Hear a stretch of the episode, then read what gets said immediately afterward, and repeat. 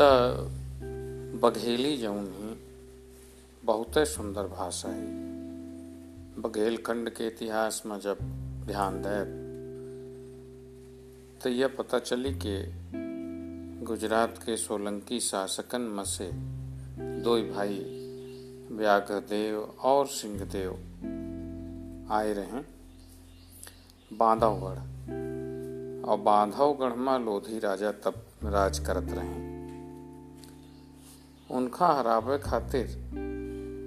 उन दोनों भाई आसपास के राजा रजवाड़न और लोधी राजन के मंत्रियन से संपर्क करके